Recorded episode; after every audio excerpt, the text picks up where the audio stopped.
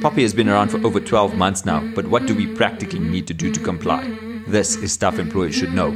Welcome to Stuff Employers Should Know, proudly brought to you by LabourNet, management's ultimate HR solution. Hey, and welcome to the podcast. It's Yasu Yaslak at Ismail, and unfortunately, Mr. BGD isn't in studio today. He's inundated, as usual, probably at the CCMA. I should check up on that. Anyway, moving along to today's episode, discussing the practical side of POPI. And in studio with me, I have POPI expert Samantha Walker and our esteemed colleague Chanel Sprieman. And I've actually got her surname correctly this time. In a recent webinar, I called her Chanel Spearman. I do apologize for that. so, ladies, thank you so much for joining us in studio. And obviously, I'll let you show off your expertise on the topic. Thank you so much, Yasa. As Yasa mentioned, thank you for joining us today. We're going to be discussing the practical sides of POPI, and I have Chanel with me in studio. The last time we were here, you had also just written an article, and back we are here again. Yeah, no, I think that's the best. You really get a chance to obviously get into the work, and then you can have a good discussion about it. So, yes, this is related to an article. So, the practical sides of POPI, I think that is probably one of the toughest lines to say, uh, especially mm. sitting here as data experts and knowing the, the complications around that. Now, what should we really be looking at with the practical sides mm. of POPI? The practical side of POPI pretty much relates to what it will look like in action. Um, I mean, being a new piece of legislation, we obviously really don't know what that looks like. Um, as we undertake our compliance, we're also dealing with different organizations and what that looks like for different organizations. So when we're looking at what the practical side of POPI is, it's just really trying to break it down to see what it looks like live and, you know, in action. Hundreds. I think one of the biggest things I keep hearing, and you've alluded to it in your article, is a lot of organizations think that POPI is just a checklist. The act mm gives us a number of things to do, and then we have to do them. Mm. But how does the Act actually tell us what to do? So the Act basically gives us uh, guidelines. So it's it's what they call um, framework-based legislation. Um, so there's no explicit direction to say that this is what you need to do to protect the information. Um, they more just give you li- guidelines and kind of objectives that you need to uh, put in place or aspire to, let's say. So POPI is a very abstract mm. piece of legislation. Mm. It's it's often mistaken where it just tells us what to do, but in essence, we need to find the best routes and, and methodology to implement it. Mm-hmm. But now, why is POPI so abstract? Um, yeah, because it's, it's very framework based, a lot of guidelines, um, not a real explicit direction. But I think another thing that's led to, you know, POPI being seen as, as being very abstract is because there was a lot of grace period with which to comply with. And I think it led to a lot of companies becoming relaxed. So yes, they don't really understand it. And then we go back to that checklist um, requirement that you mentioned. So with that grace period, I think they just became too relaxed. And um, I think also the information regulator, they're not really, they don't have much of a presence within um, within the space. So we don't actually have direction from them either. So in that way, it also just becomes a little bit abstract. Um, but I think just generally, I mean, the data protection field is very dynamic. Um, it's changing on a daily basis. And I think that just adds to, you know, the confusion and, you know, what's going on and, and how to really implement um, everything. Yeah, I think that's one of our biggest challenges is that POPI is a new piece of legislation and mm. it is evolving. Um, mm. We're getting guidance notes from the information regulator I know I'm personally excited when this gets to litigation stage so we can have clarification mm. on certain grey areas. Now, you've spoken a lot about a framework based legislation. Mm. What exactly is a framework based legislation? So, so framework-based legislation would be legislation where there's no explicit direction in terms of what the specific entity or person um, should be should be undertaking and doing. So, POPI is uh, very framework-based. I mean, it starts with the eight conditions. They just give you the eight conditions. These are the principles that you you know want um, the, the the data subjects and responsible parties to comply with, but they don't necessarily tell you how to go about doing that. So, for example, with the um, consent, we know that we have to get consent, but then we would then take it upon ourselves and say, okay, look, the best way to get it is via an agreement, for example. So we take that uh, condition and then have to then interpret it for ourselves and then see what that looks like practically. Um, so yeah, that's that's pretty much what your framework based legislation is. Now, why do we really have this this framework based legislation? Um, you know, we've discussed what it is. There is no defined goals. At no point does POPI tell you you need a password policy we're obviously saying have a password policy because hmm. that that will meet your your seventh condition in terms of your se- security requirements. Hmm. But really, what what are the implications of having this framework based legislation in POPI? Hmm. I think it, it definitely creates a, a lot of confusion um, because um, there's no explicit direction again. Um, and I think with it being so new, you would definitely want hard and fast, concrete rules at least um, in the beginning, and then you know practically see what they look like and see whether they work for you. Um, so I think that that's the main issue with the, the the whole framework that we don't know what to do with it. We don't know what compliance really looks like. And again, with the information regulator having been so silent, we actually also don't know what you know they have in mind in terms of what audits could look like. Um, I'm, I'm I'm excited when you say that you know you want to see what happens in court. I think they will also get a lot of guidance. Um, so yeah, the framework has really been. It's. I think it's. It's nice that it's holistic and it can be, you know, interpreted for yourself. Um, but then you know, it's two sides of, of of a coin. Where now the other side is like, okay, so I can interpret it for myself, but how and where and so yeah. I think one of the biggest things I often get asked is why? Why did they build the legislation in such a way? Hmm. Um, why couldn't they just tell us we've got a password protect emails or things like that? Hmm. Would that not have been simpler? Hmm. And the truth of the matter is no. But maybe you can take us through why framework based legislation is, is really necessary here.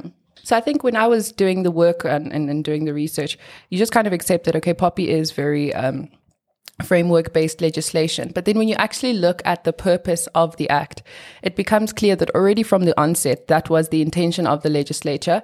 And the reason it is framework based is it allows for those uh, objectives to be to be fulfilled. Um, so obviously, the purpose of POPI is to protect the right to privacy. So that's now a fundamental human right. Um, so that is now open to interpretation. You can um, we understand that the right needs to be protected, but we can't necessarily dictate how. It looks different for for different people, different organizations, different levels of privacy that would be required. Um, and then if we look at the other purpose of POPI, which I think is one of the most important, that being the the the purpose of balancing the right to privacy now with other rights. Um, so in that way, already you can't be too prescriptive when you're trying to balance the right to privacy and um, other rights because you don't want to impede too much on business functions. So there's a balancing involved. So in that sense, it, it makes sense why we then have uh, very framework based um, legislation. I think specifically on, on that point, um, and, and the balancing of the rights, I think that is fundamental to why POPI is like it is. You know, we cannot have an absolute right to privacy. If we did that, companies wouldn't be able to have our personal information, municipalities wouldn't be able to have it. It would cause disasters in many, many areas. And that's exactly why it has to be this principle based legislation, is because here's an hmm. objective to achieve. But how you achieve it in your environment, your industry, your organization, that's up hmm. to you. As long as we're getting to the end goals, POPI doesn't mind so much hmm. how we get there. Obviously, at LabourNet, we we interpreted the POPI Act, but we've also hmm. looked at international legislation. That's what I did when I sat down and I built the product hmm. because there's a lot of grey. Hmm. And I've looked at how they've interpreted it, and I think there's only more coming. I really, really do. In line with, I mean, as data protection is developing and technology is developing, it's just, yeah, we are still in the early stages. Yeah. No, I think there's a, a lot more that that is going to change. Now, obviously, there's a lot of these sort of um, examples that we could give the listeners about what mm. an objective or a principle based legislation is. So I mm. think the one that always pops up for me is the security safeguards, as I mentioned. At no mm. point in the Act does it tell us what we must do. It just says we must try to prevent against loss or unauthorized access. And really, we have to interpret that. I'm not sure if you want to expand on that. No, true. Um, so it's it's very it gives a lot of definitions in terms of what security safeguards have to look like. Um, so the best way we've interpreted it to to to I guess you know give effect to that is with policies, with internal policies, because you're going to have to look at what the act says and then tailor that for your organization. Um, it also helps to make sure that you know we you are your organization is growing or or going at the rate that it can in terms of how policies are going to be implemented and created. Um, so yeah, the best is just the internal policies that have to fit the organization, but then ensure that you know we are um, aligning with the act. Um, and then it also allows for that to fit in nicely into your business functions. Um, so it doesn't impede too much on your business functions. And obviously, policies, that's the only way that we can hold employees liable to anything. Um, once we expose them to a policy and they can comply with that policy, then they are in effect also complying with the act. And the, the organization then is also complying. Yep, 100%. Mm. And I think uh, what you've just mentioned now is a perfect example. At no point does POPI ask us to have policies. Mm. Mm. At no point. But in essence, POPI is asking us to change our behavior in, in relation to personal information. And we govern behavior in companies by policy. So that's how we, we, then get to the policy route. But with all of these very abstract ideas, does POPI ever give us any concrete provisions that we've got to apply with? There, there are definitely some concrete um, provisions that we do comply with or have to put in place. Um, so the first thing I can always think of is registering an information officer. So that's very explicit. The Act says that um, each organization does need an information officer, and I think the um, information regulator has definitely echoed that with the way that they have been facilitating the registration. So in that way, we can at least see that's you know what POPI yeah. looks like in action. And I actually got confirmation this morning that mm. the information regulators portal is now open again on the oh, website. Finally. We no longer oh, have goodness. to uh, yeah, register manually. We can actually go back and do it on yeah. that portal which is very very wow cool. finally yeah so that's i mean that's now real practical you can now see that in action um, also so the idea of consent just saying that you have to have the consent um, is at least giving us some sort of a guideline it, it's very explicit with regards to consent i know at LabourNet we are advocates for consent um, because we very strictly stick to the definition that's within the Act. So at least we have that concrete provision to rely on. Um, and now recently with the PAIA manual as well, that's where we can also see POPI. Well, P- POPI would now be working in conjunction with PAIA. The information regulator has now taken over the function of, of enforcing PAIA. Um, so at least with the PAIA manual, we can see that that's now you know live and in action and then um, the reporting of security breaches the act is very explicit um, in terms of how security breaches should be dealt with who should be notified um, so at least we get some concrete direction from there 100%. And I think mm. we're going to see more and more on the reporting of security breaches. I know I personally woke up to five mails in my mailbox this morning. Oh, jeez. Of old clients of mine coming back asking for help with breaches. Mm. And the hmm. breaches are happening all over the place mm. and from big organizations mm. as well. Hmm. So that's definitely one thing to keep in mind. If you do have a breach of personal information, you definitely have to report it. Mm. This is uh, one space, as you've mentioned, that POPI is quite clear about it. I want to go back to consent. So, yes, hmm. consent is a concrete provision that we need consent in certain instances. But the Act at no point tells you how to get consent. And I think that's another beautiful example True. of this is many of my clients will phone me and ask, no, but I can't I just ask for consent on the phone? Of course you can. And mm. once that person says, yes, I consent, you have their consent. Mm. Second issue crops up is when a year down the line, this person has reported you to the information regulator. Mm. How do you go about proving it? Mm. That's why it's our best practice at LabourNet really to follow that consent um, and have it in writing. True, true. So that we can actually use it later on. A lot of true. what we're doing now I feel is preparing yes, for yeah. any investigations for anything, that yeah. do come. True. And I think that's so important. Mm. Um, and just on that idea of consent, um, when you're saying that, I'm thinking about how, yes, you have to have the consent, but you also need to record it. So um, with POPI, you also can't read it in isolation. You can't read that specific section and read it only as it is and only try to enforce that. Um, so you have to, you know, then it just adds again to that whole kind of um, you know, it's not just right there, and then that's the only thing, Section Five or whatever it is that you have to comply with. You have to read it now within with other provisions as well, and consider it holistically. Let me say. 100% mm. you definitely mm. have to consider it holistically i think e- even with the policies i think back to drafting many of our policies there's probably four or five conditions at play at once mm. in, in one policy because it just makes business sense to deal with it all in that policy. True. So I think uh, another little part we can expand on here is we don't have to really follow the eight conditions. We don't have to have a policy for each eight condition. We will have a policy for a business function, like a backup policy that's informed by True. the conditions. And I think True. that's one thing um, everyone is really struggling with is what do you group together? What don't you group mm. together?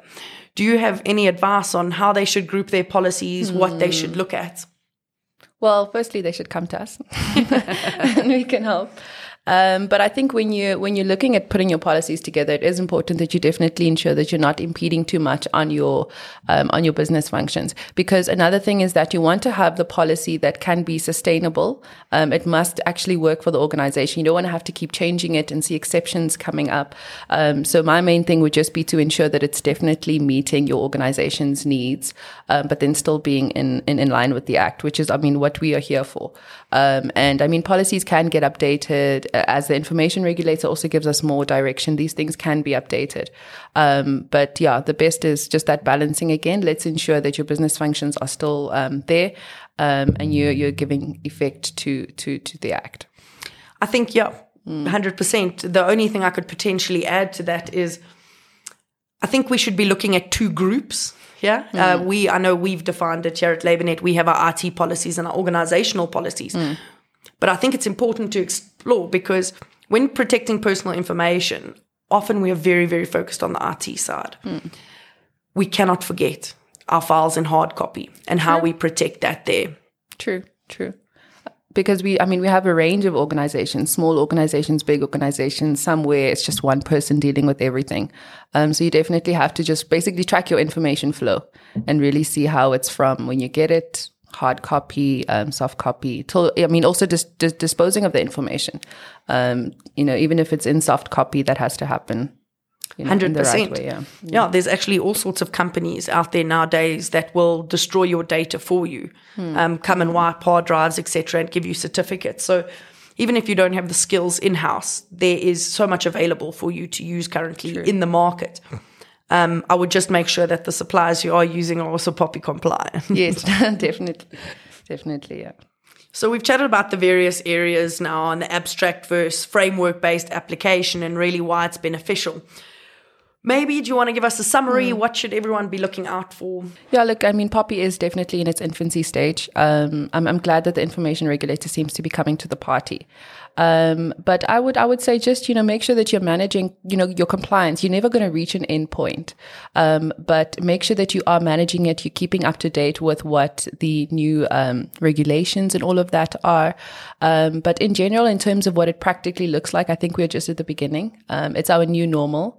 Um, so we'll just have to adopt, and then you know, as things go on, we can start to see what it looks like practically, um, and then when it's you know in action. Hundred percent. I think the the best bit of advice we can give is this is a continuous process. You are not going to tick a couple of check boxes on a tick list and be done. You will forever be working on your, your data protection and your POPI compliance. And I think once everyone understands that, it's going to go a lot easier because it is this continuous exercise that we must do. Definitely, definitely. Well, that sums up a lot of policy implementation that you guys have spoken about. I'm very confused, so I'm definitely going to have a little session with the two of you to understand this a little bit further.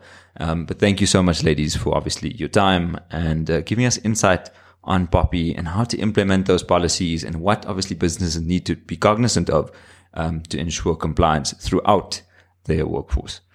Thank you so much for having us. Always a pleasure. Yes.